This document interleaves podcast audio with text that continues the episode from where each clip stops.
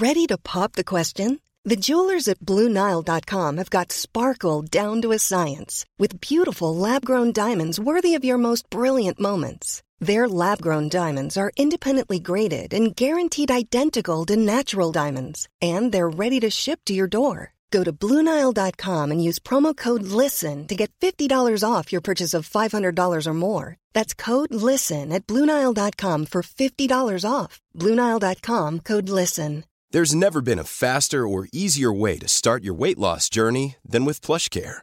PlushCare accepts most insurance plans and gives you online access to board-certified physicians who can prescribe FDA-approved weight loss medications like Wigovi and Zepbound for those who qualify. Take charge of your health and speak with a board-certified physician about a weight loss plan that's right for you. Get started today at plushcare.com slash weight loss. That's plushcare.com slash weight loss. plushcare.com slash weight loss.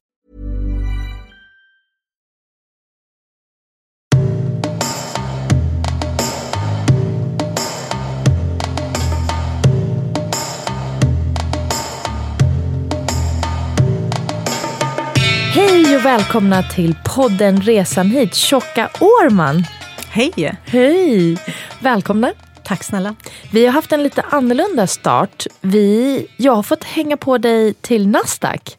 Ja. Det är, inte, det är inte varje dag. Nej, det är inte varje tisdag man startar sin dag på Nasdaq. Nej, verkligen inte. Och eh, få känna på den berömda klockan och vara i, den, eh, i din häftiga värld. Mm, absolut. Tjocka, jag är jättenyfiken. Berätta, var och när föddes du? Eh, jag är född i Iran. Ehm, och ehm, mina föräldrar kom till Sverige tror jag när jag var runt eh, fem eller sex år gammal. Du föddes? I Iran. Vilk, vilket år? 1980. Mm. Eh, så, att, eh, ja, så det är egentligen deras väg som har gjort att jag har hamnat i Sverige. Och eh, jag har nog haft en ganska normal, vanlig svensk uppväxt har jag någonstans intalat mig. Mm. Eh, fram tills man börjar få frågor från andra och liksom börjar svara och grotta ner sig i olika typer av frågor och inser att nej, men man kanske inte alltid... Eh, att man ändå någonstans är färgad av deras såklart bakgrund och flytt och sådär. Hur kom det sig att det blev Sverige för dem? Jag tror att eh, generellt att det var så på den tiden att det var många som hamnade i Sverige och likaså de då. Mm.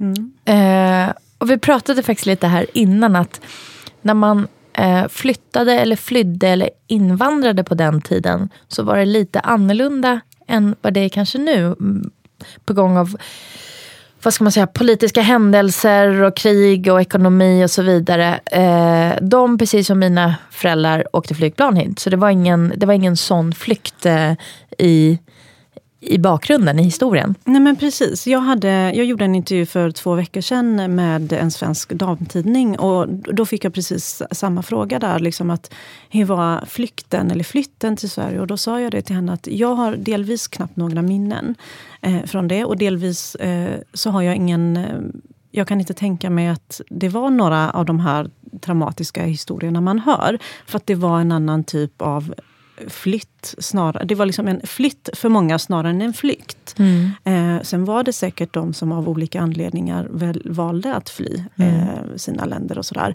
Eh, men och likadant som jag svarade henne där, eh, den journalisten. Jag tror att oavsett vad för typ av liksom flytt och av vilken anledning. Det är klart att det, är, det påverkar en som individ att lämna sin fasta grund, lämna sin familj, lämna liksom, eh, ja, men allt, hela ens liv för att komma till det okända. Så att det är klart att många av det liksom flyktingpolitik och det som eh, flyktingsvåg som vi har haft senaste åren i Sverige är eh, annorlunda och kanske människor som har en annan typ av historia med sig. Men en flytt och en flykt är alltid någonting som påverkar en. Och det är alltid någonting där man kommer till ja, men en fullständig ovisshet. Mm. Och tror du att den påverkan som ni gör, tror du att den går lite vidare i generationer? Absolut. Eh, och återigen, jag har själv aldrig riktigt eh, funderat på de här frågorna. Utan för mig har det varit, jag har haft en trygg, stabil, vanlig svensk uppväxt i min värld. Eh, och sen börjar man få den här typen av frågor nu när man kanske är lite mer medial och liksom får tänka till som vuxen. Då. Och det är klart att, det är klart att mina föräldrar har någonstans skyddat mig säkerligen i mångt och mycket i hur saker och ting är här i, liksom när man kommer hit. Men det är klart att man är färgad. Det är klart att en del av deras, det här våghalsiga kanske, eller drivkraften eller det här att slänga sig in i det okända har gjort att jag är fullständigt orädd för ganska mycket. Mm. Eh, det gör också att eh, jag vågar. Deras entreprenörskap, deras sätt att bygga upp någonting från grunden. Det är klart att det, det märker jag idag. Att det är inte vem som helst som bara kliver av som jag gjorde nu för ett antal eh, år sedan, eller för ett år sedan, bara ett bankjobb för att driva eget till exempel. Ehm, eller ehm, ja, men många beslut nu i efterhand, många beslut i livet som man har tagit som man tycker att ja, men det har bara enbart att göra med min personlighet. Att jag är orädd, att jag vågar, att jag gärna tar för mig. Eh, men jag är helt övertygad nu att när man börjar diskutera och när man tänker till kring det, självklart har det att göra med att man någonstans har blivit färgad och lärt sig och sett dem. Och indirekt, även om man har liksom varit skyddad från kanske mycket av de delarna och de kampen de har haft så har man någonstans fått med sig styrkan istället. Och det är fantastiskt fint. Det betyder att de har gjort ett grymt jobb. De har någonstans skyddat oss från att bli utsatta för saker och ting under våra uppväxt. Men samtidigt har vi fått med oss det här tänket, drivet, men också eh, någonstans det empatiska. Just att eh, med flyktingfrågor och kanske att vi fångar upp utsatta på ett helt annat sätt. Mm. Um, och det är också lite så här, jag, samma intervju som jag hade då för några veckor sedan. Och då frågade hon mig, för jag ju, släppte ju i somras, i, eller i höstas, då, en bok Medveten ekonomi. Och då pratade vi lite kring den, för delvis var vår diskussion den här intervjun kring kvinnligt sparande. Uh, och då kom jag in på det att egentligen hur vi liksom hur idén för den här boken, som egentligen är en bok om ekonomi och juridik, kom till. Det var för att jag och min medförfattare i samband med flyktingvågen som var för ett antal år sedan skulle gå in med egna pengar och starta ett flyktingboende för att ta emot ensamkommande eh, flykting, flyktingar och barn. Mm. Eh, och liksom tänkte att nej, men, vi gör detta som en investering såklart, men ändå privata pengar. Så stort risk eller stor risk för att vi som sagt blir av med det kapitalet eller att vi absolut inte får en eh, vinstdrivande verksamhet. Um, och sen blev det inte så, för att rent statistiskt så ändrades ju de liksom siffrorna med hur många vi skulle ta emot. Och den här plats, platsbristen som det var så stor eh, prat om blev inte alls som man hade tänkt sig, utan det, man kunde tillgodose det behovet som fanns. Eh, och då väcktes den här idén som vi hade egentligen om att på något sätt bidra och hjälpa. Då sa vi att nej men då gör vi så här. Vi tar fram en handbok som hjälper de nysvenskarna in i samhället med ekonomikunskap, juridikkunskap, basic vad man behöver för att kunna ta sig ut i samhället. Eh, och det blev såklart inte bara en bok då som blev för nysvenskar, utan det blev en bok för alla. Eh, och jag är helt övertygad att nu i efterhand när man reflekterar, det är klart att att det ena ledde till det andra och att vi, liksom vår tanke var att ta den risken som vi gjorde ändå med privata pengar och starta, eller tanken då att starta en flyktingboende. Jag tror inte att det är något som jag hade gjort om jag inte hade haft den bakgrund som mm. jag har. Um, och att någonstans så är man konstant färgad och konstant um, påverkad av sin bakgrund oavsett hur svensk man än är och ja, blir. Och den personlighet man har kommer ju både från miljö och gener. Så jag tänker ju att miljön har att göra med att du har ju sett, tittat, eh, sett dina föräldrar under din uppväxt och jag mina och så vidare. Eh, och man präglas ju av sina de vuxna runt omkring. Plus att man, man har en viss personlighet. Eh, jag tänkte precis fråga dig om du har syskon. Jag har ju två systrar och vi är väldigt, väldigt olika fast vi kommer från samma föräldrar. Så då tänker jag att de bitarna vi är olika måste vara från våra gener, det vi är födda med. Absolut. Och det som vi är lika på måste komma från mina föräldrar. Det här, jag, är, jag är inte alls kunnig nu. Nej. Nu det när jag snackar jag fast jag inte kan. Nej. Har du några syskon? Absolut, jag har två syskon. Eh, och jag håller med, vi är olika. Mm. Äldre eller Eh, yngre än dig? Eh, jag har eh, en stora syster och en eh, yngre bror. Mm. Ehm, så att, precis som du säger, jag tror att vi är... Det är klart att alla erfarenheter eh, och inte bara ens egna utan de runt omkring en påverkar en och påverkar ens livsval och påverkar hur man hanterar olika situationer. För mycket handlar ju också om att hantera saker och ting. Vi styr ju inte livet fullt ut i varje aspekt av livet. Utan mycket kommer till oss och då gäller det att kunna handskas med det. Eh, och det är liksom mycket ur alla livets eh, aspekter. Både det här med att du kanske bor i ett land där du har eh, saker och ting fungerande, familj, fungerande liv, jobb och kanske nu måste lämna. Eller i de aspekterna jag pratar om i daglig basis, där jag pratar om hur vi i Sverige med kanske bra stabila inkomster, hur vi ska i sin tur bygga upp ehm, en ekonomi som håller för, för oförutsedda händelser. Så att allting är ju hela tiden, vi utsätts ju hela tiden för saker och ting och måste skydda oss på olika sätt. Och tar beslut utifrån vad vi har för erfarenhet och bakgrund. Ehm, och kanske vad man tror att man... Eller liksom lite hur man är stämplad och hur man ska agera och hur man ska vara. Absolut. Jag märker ju på dig att du brinner verkligen för det här med ekonomi. Jag vet att du är ekonom eh, och jag vet ju vad du jobbar med och så vidare. Men jag tänkte på, om vi, om vi slängs tillbaks till din barndom. Kom dina föräldrar till Göteborg från början? Eh, ja, precis. För du bor i Göteborg än idag. Jag bor i Göteborg. Ehm, Och eh, då växte du upp i Göteborg och så tänker jag då som nysvenskar, som dina föräldrar var då. Hur, hur lärde de hur kom de in i, in i samhället och integrerades? För en del av integrering är ju faktiskt ekonomin. En stor del av integrering är ju ekonomin, Ekonomin. såklart. Och absolut, alltså jag menar, när, vi har, när grundförutsättningarna är satta där vi pratar ändå om boende och liksom, kanske skola för barn och så vidare. Eh, så är ju nästa steg arbete. Arbete leder till att du får pengar och det är där du tar makten över ditt liv. Det spelar ingen roll om det handlar om nyanlända eller när vi pratar vanlig, liksom, för oss svenskar. Ehm, det, det är där du tar makten över ditt liv. Och det som jag kan liksom lite som jag trycker mycket på i min vardag är att det finns även fördomar där. Att ja, men, ekonomi och pengar är enbart för de som redan har pengar. Eller jag och jag skulle säga tvärtom. Ekonomin blir viktig när man inte har en ekonomi. Det är då Absolut. den känns den är mer mest- sårbar då. Precis. Ehm, och såklart att för min del när jag pratar om det här eh, dagligen, det är klart att en del av integrationen är... ehm, för mig är det så här, min uppfattning som ändå... ehm, min uppfattning är väldigt mycket att integration, när vi, när vi får det här att människor inte kommer ut i samhället. Det uppstår en situation där man upplever saker och ting som orättvist. Det är en orättvisa, det blir ett, en, en uppdelning av vi och dem.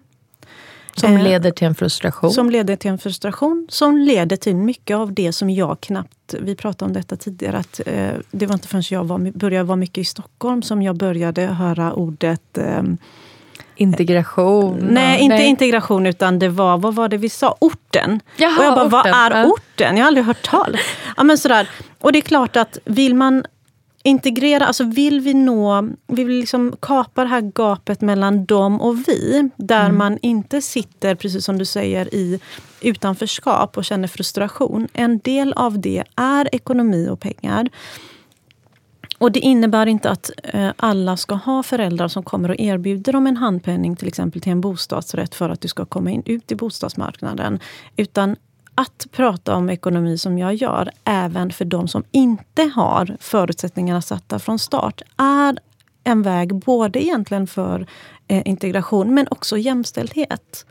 För att visst, absolut, det kanske inte är så enkelt som andra generationens invandrare att känna att nej men jag har inga föräldrar som redan har köpt en lägenhet till mig och jag kan bara flytta in. Eller har liksom sparat ihop något större kapital. För de har ju liksom haft fullt upp med att bygga mm. upp ett nytt liv här. Um, men det finns faktiskt ett. Det är därför jag påpekar just att oavsett vad du har för inkomst, så kan du, eller nästan i alla fall oavsett, så kan du alltid bygga upp de här förutsättningarna. Tänker du på ett korrekt sätt Spenderar du på ett korrekt sätt, sparar du på korrekt sätt, så får du den här handpenningen som faktiskt tar dig ut till bostadsmarknaden. För återigen, en del i integrationen är absolut språket. Det är att ta sig ut i, till, i eh, arbetslivet och sen vidare till bostadsmarknaden. Um, sen tror jag att många siktar väldigt högt. Många tänker att men jag vill bo på den finaste adressen direkt och jag vill och så vidare. Men man kan ju också göra en bostadskarriär, vilket såklart blir svårare med dagens liksom, räntor och eh, ja, men hur vi lever i den nya delningsekonomin. Det blir också liksom en hel annan mar ny marknad som öppnar sig där vi inte äger på samma mm. sätt längre och så mm. vidare. Men jag menar, man kan fortfarande faktiskt eh, liksom någonstans ta makten över sitt liv och tänka att nu har jag inkomst och jag kan försöka spara lite varje månad. Jag kan på sikt eventuellt spara ihop den här handpenningen. Nej, det kanske inte blir på den finaste adressen och exakt det jag tänkt mig från start. Men man kan börja sin bostadskarriär någon annanstans, lite utanför och så småningom ta sig dit man vill. Eh, så att återigen, man kan prata om många olika delar som såklart är det mest viktigaste och banala, liksom som man måste ha satt grunden för när det kommer till integration. Men nästa del är faktiskt det här med att prata om ekonomi och pengar. Nu svarade du faktiskt på en av mina huvudfrågor. Mm. Vad är integration? Eh, jag pratar om integration såklart utifrån en person som inte har fått eh, liksom, jobba för att integreras ut i samhället. Mm. Eh, och såklart återigen att jag är fullt medveten om att det mm. finns helt andra aspekter och som jag sa, det andra saker som måste på plats. utgångslägen. Ja, absolut. Men, men jag tänker, men du hade inte föräldrar som kunde tjacka en lägenhet åt dig? Eh, utan det har du byggt upp själv? Eh, absolut, jag har haft föräldrar som har stöttat oss absolut ekonomiskt, alla barnen. Men mycket, jag tror... Jag, jag har haft förutsättningarna, men jag har mer haft det här tänket med att hårt arbete alltid lönar sig. Mm. Att man får faktiskt, eh, ingenting kommer gratis, utan man får jobba hårt och man får liksom ha målsättningar och man måste klara sig själv. Eh, jag har fått väldigt mycket, och det här märker jag också idag mycket i samband med att jag sitter i intervjuer och sådär, att jag från tidig ålder haft en pappa som har lärt mig handla med aktier och det har ju jag trott har varit fullständigt normalt och förstått i efterhand att nej, Gud, det nej. är det inte.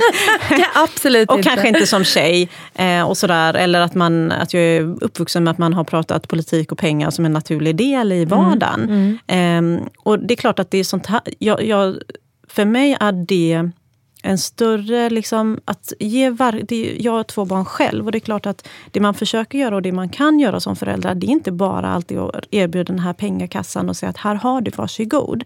Utan vi behöver ju tillgodose våra barn med kunskap. Mm. Eh, och om det är kunskap om ekonomi och pengar eller att ha det här med att man pratar om viktiga saker som sker i världen i en daglig basis eller vad det nu kan vara det är klart att det är också en gåva att kunna ge och det är någonting som de sen kan applicera vidare mm. i, precis som det här vi pratar om när det kommer till beslutstagande eller när man hamnar i situationer i livet.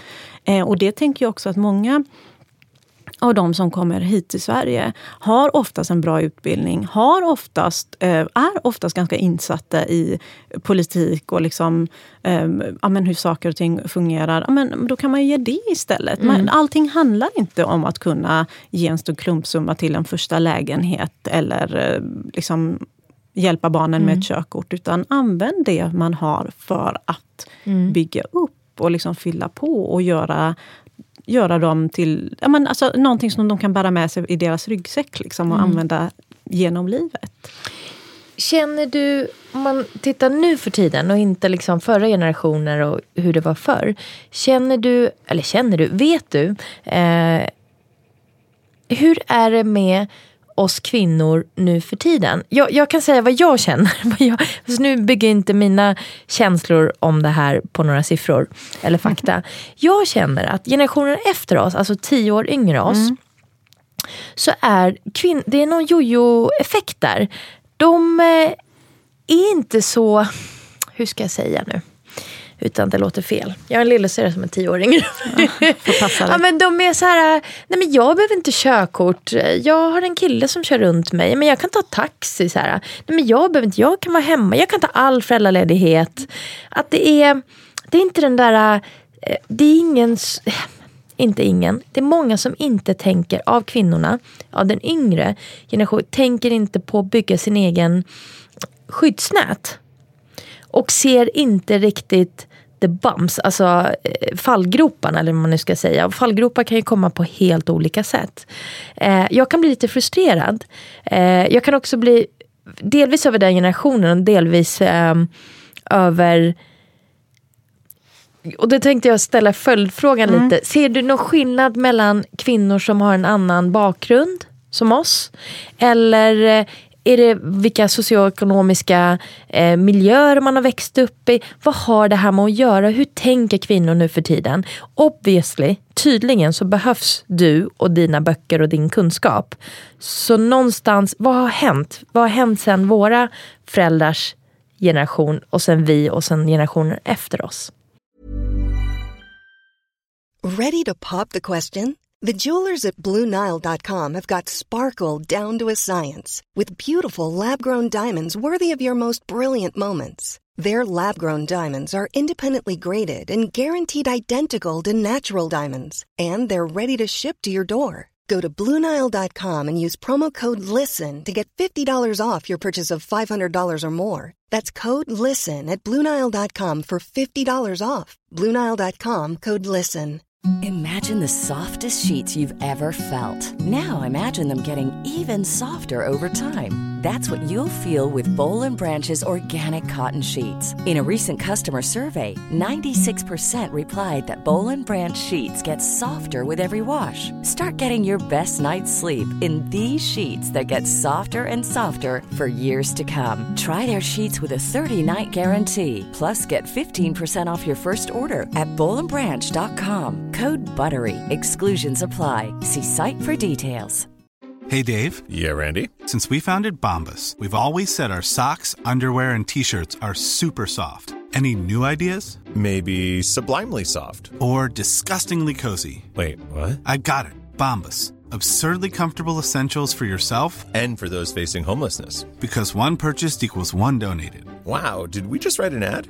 Yes. Bombas. Big comfort for everyone. Go to bombas.com slash ACAST and use code ACAST for 20% off your first purchase. Nej, men jag tror att precis som du beskriver här, man är ganska splittrad i det där. För jag, delvis kan jag säga så här, jag har ju någonstans också haft den här tanken att eh, kvinnor kanske med utländsk bakgrund, eh, att deras män sköter ekonomierna, betalar räkningar och så vidare. Eh, och jag kan bekräfta att utifrån den erfarenhet jag har när jag har jobbat på bank, Eh, det är inte nödvändigtvis så, utan det är en generationsfråga. Men de äldre än, pratar om ja, mm. om vi pratar den äldre generationen. Det handlar snarare om generation snarare än um, bakgrund. Mm. Eh, jag hör än idag eh, kvinnor, välutbildade kvinnor som säger min man sköter det där. Mm. Eh, och såklart att det tror jag definitivt har att göra med eh, en generation som ja, men där det naturligt blev så. Mm. Eh, och tittar man på idag så kan jag uppleva en... Jag känner mig splittrad där. För någonstans upplever jag, precis som du säger, en anledning till att det uppskattas att det, det sitter kvinnor som mig eh, och pratar ekonomi och pengar och investeringar i liksom ganska lättsamma termer. Eh, och en anledning till att vi, liksom, det finns en efterfrågan på liksom, våra böcker om ekonomi och juridik eh, har ju att göra med att fler kvinnor och såklart fler svenskar generellt har, liksom efterfrågar ekonomi och pengar och liksom investeringar och kunskapen om det på en liksom mer basic nivå. Eh, men samtidigt upplever jag lite exakt det här som du säger, en generation där man är lite mer avslappnad. Där man inte är den generationen som vi är, där man har liksom alla försäkringar man kan ha för att skydda sig mot saker och ting som kan hända. Eller där, ja, men där det är den här lite kvinnokampen, att vi ska minsann eh, kräva våra män på mellanskillnaden på vår pension under de åren vi är hemma med barn och så vidare, vilket är bra. Eh, men jag tror att någonstans så kanske det blir en moteffekt. Eh, däremot så tror jag att vi inte ska underskatta den nya generationen. Den nya generationen är smarta på ett annat sätt. Den ny, nya generationen nej men de värdesätter sin tid på ett helt annat sätt mm. än kanske vad vi gjorde.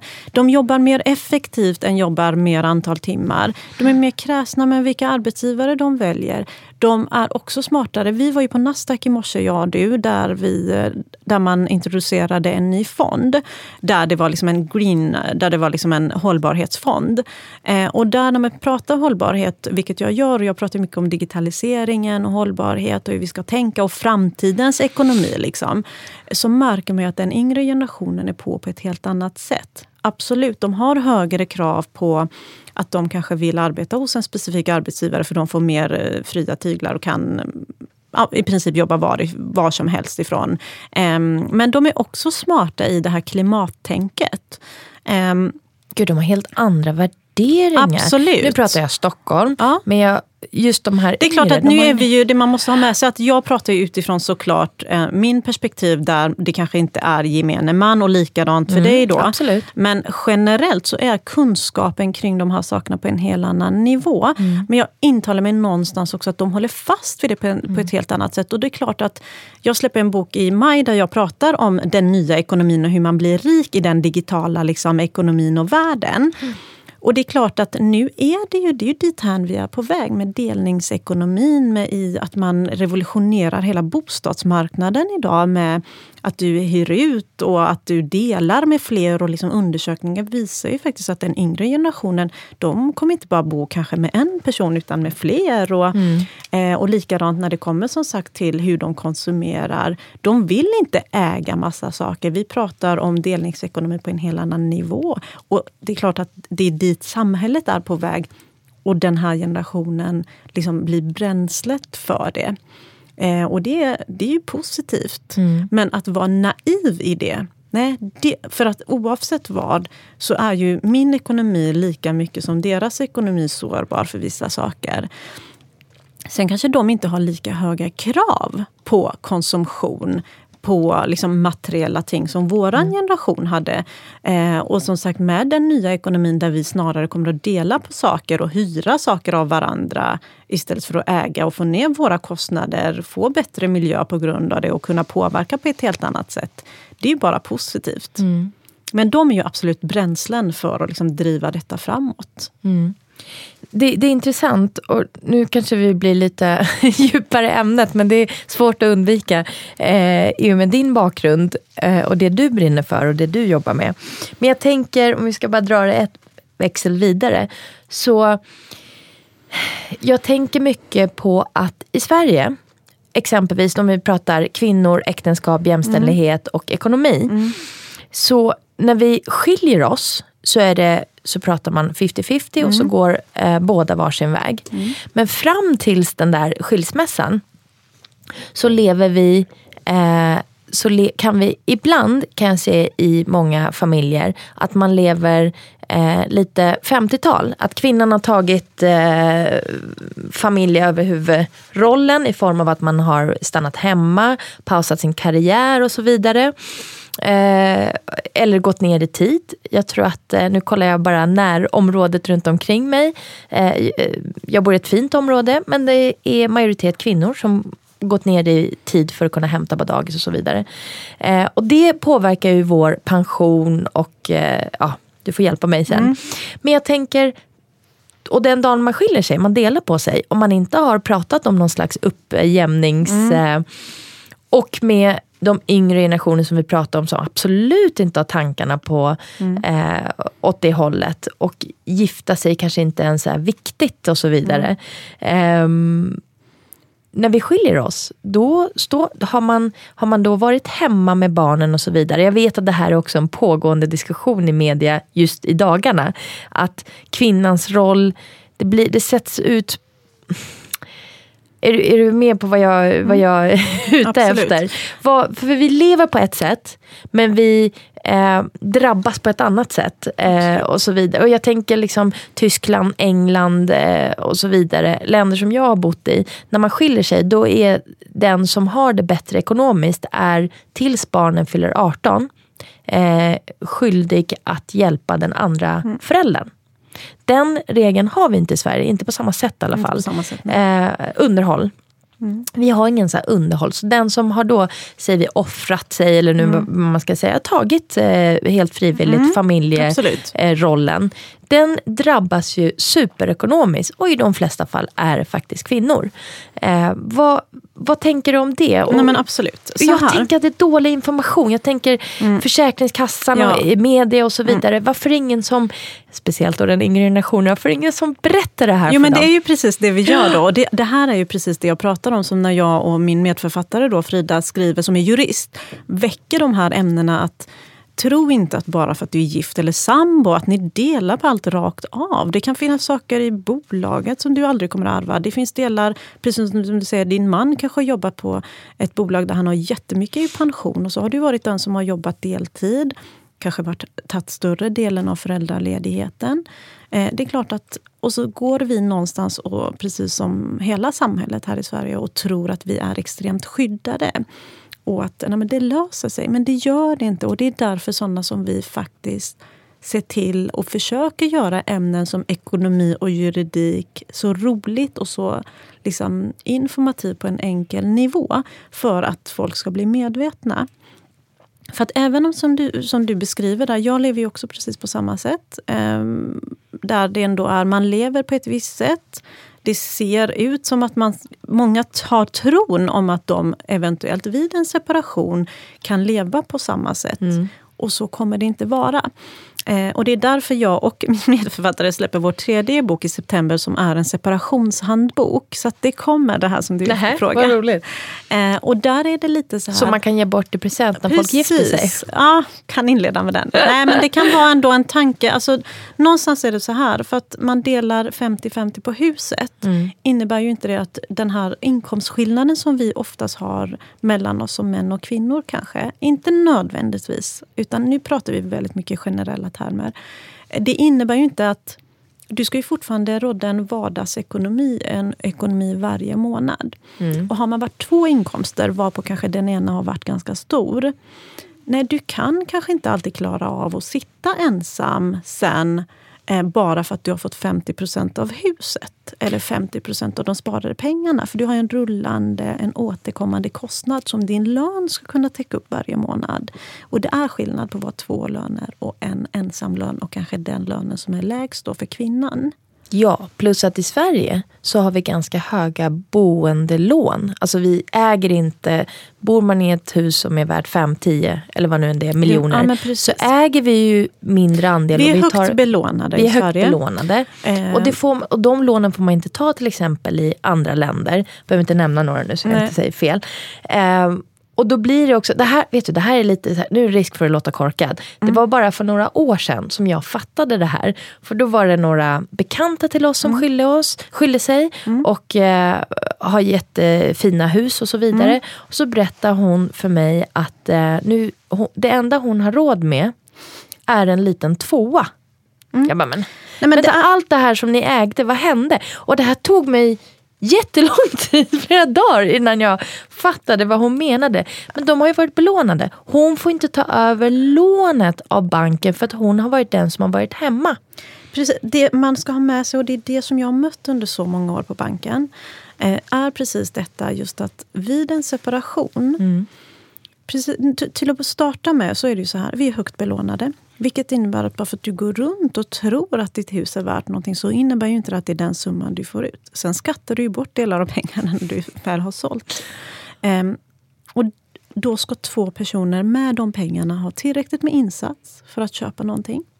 Men också ska du kunna bära upp kreditkostnader med din egna inkomst. En ensam inkomst. Och det är tufft. Vi har nya amorteringskrav. Vi har en räntemarknad som så småningom kommer att liksom sticka iväg. Vilket gör, nu pratar jag på väldigt lång sikt så att folk inte går och agerar nu på mina icke-råd. Eh, nej men, så att det är klart att att bara prata så här som jag och du gör blir ett sätt att förmedla och väcka en tanke. Att banken bedömer utifrån dig, din enskilda inkomst. Ni är inte två inkomster längre. Och nej, bara för att huset är värd 8 miljoner innebär inte det att det är det ni får ut. Du får Eh, inte fyra miljoner cash i fickan. Du får inte fyra miljoner cash i fickan för att kunna gå och köpa det du vill. Så att oftast, och jag tror att det var det som var din grundtanke, vi bibehåller inte samma standard och liksom nivå när vi separerar. Sen kan ju saker och ting hända. Allt, allt handlar ju inte bara vid en skilsmässa. För precis som du säger, alla är inte gifta. Likadant med sambon. Vi ärver inte varandra så som man tror. Man, någon kan gå bort. Någon kan råka ut för en bilolycka. Någon kan råka ut för någonting som gör att en, det blir en inkomstbortfall. Och oftast, inte alltid återigen, så är det ju kvinnan som tar liksom, skada. För att oftast är det männen som har burit upp det ekonomiska. Och kvinnor, även om vi jobbar idag och har bra inkomster, så kanske vi är de som deltidsarbetar. Och deltidsarbetet påverkar våra inkomster Mm. och också pensionerna. Men du, nu måste jag fråga. Om du, vi, vi pratar om de här, de här valen och eh, det sättet vi lever och bor. Och det är jättesvårt att generalisera. Men om du skulle ge så här tre bra tips till oss kvinnor.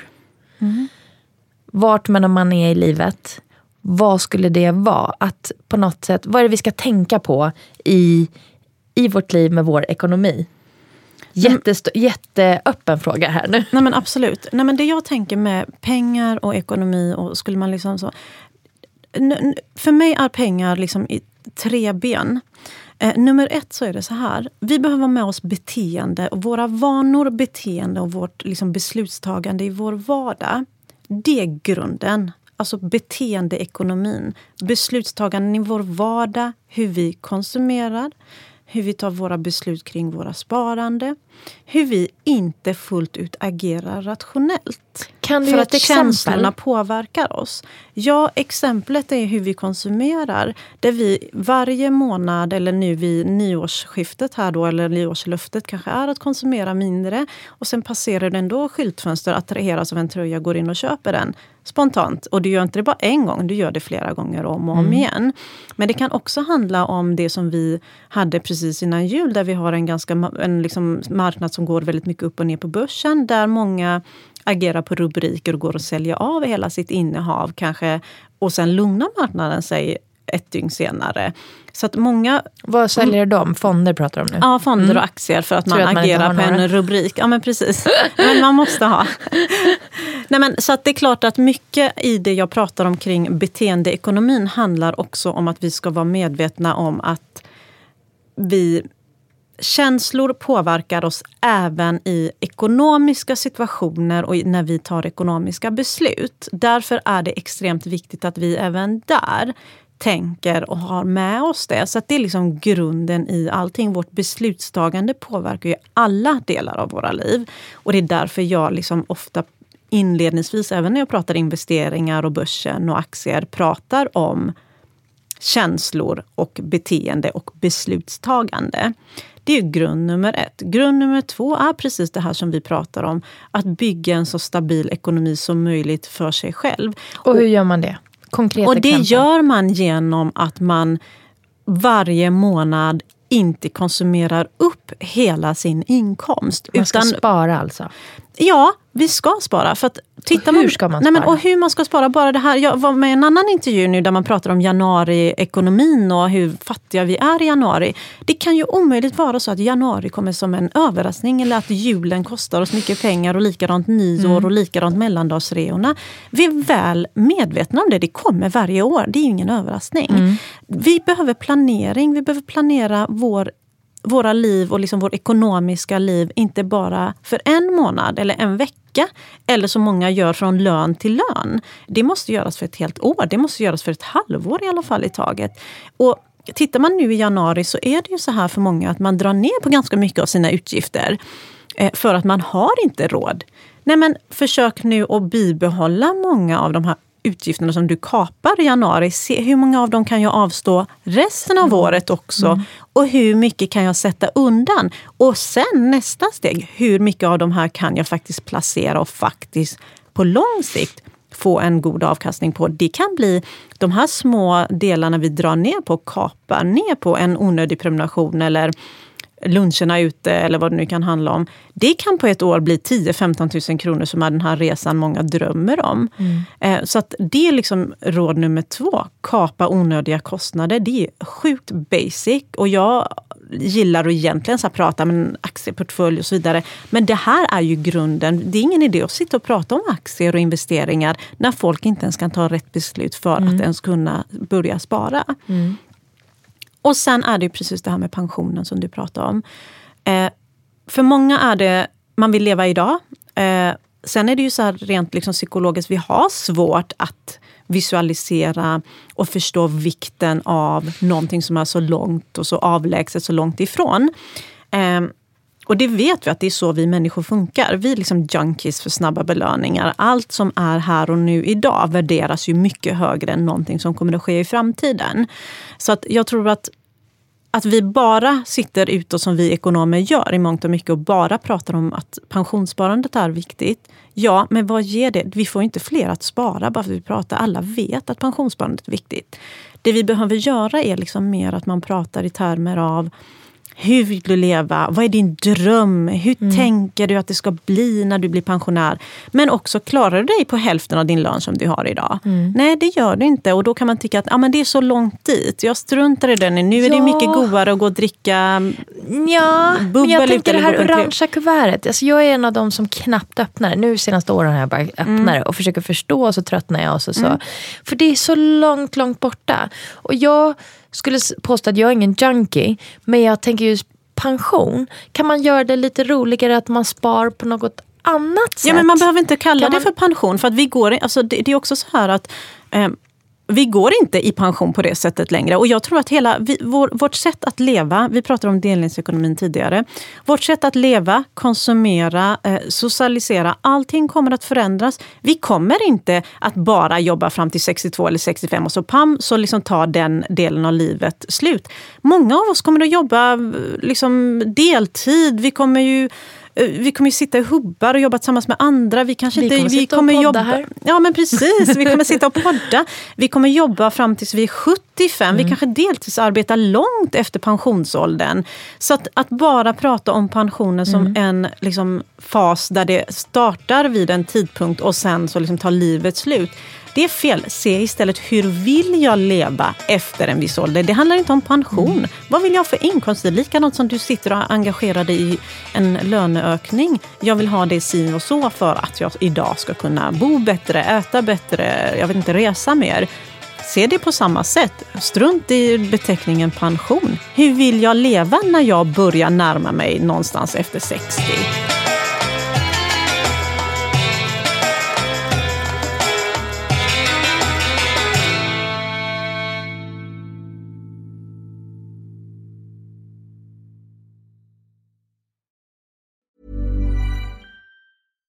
Even when we're on a budget, we still deserve nice things. Quince is a place to scoop up stunning high-end goods for 50 to 80% less than similar brands. They have buttery soft cashmere sweaters starting at $50, luxurious Italian leather bags, and so much more. Plus, Quince only works with factories that use safe, ethical, and responsible manufacturing. Get the high-end goods you'll love without the high price tag with Quince.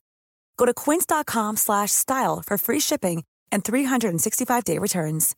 Imagine the softest sheets you've ever felt. Now imagine them getting even softer over time. That's what you'll feel with Bowl and Branch's organic cotton sheets. In a recent customer survey, 96% replied that Bowl and Branch sheets get softer with every wash. Start getting your best night's sleep in these sheets that get softer and softer for years to come. Try their sheets with a 30-night guarantee. Plus, get 15% off your first order at bowlandbranch.com. Code BUTTERY. Exclusions apply. See site for details.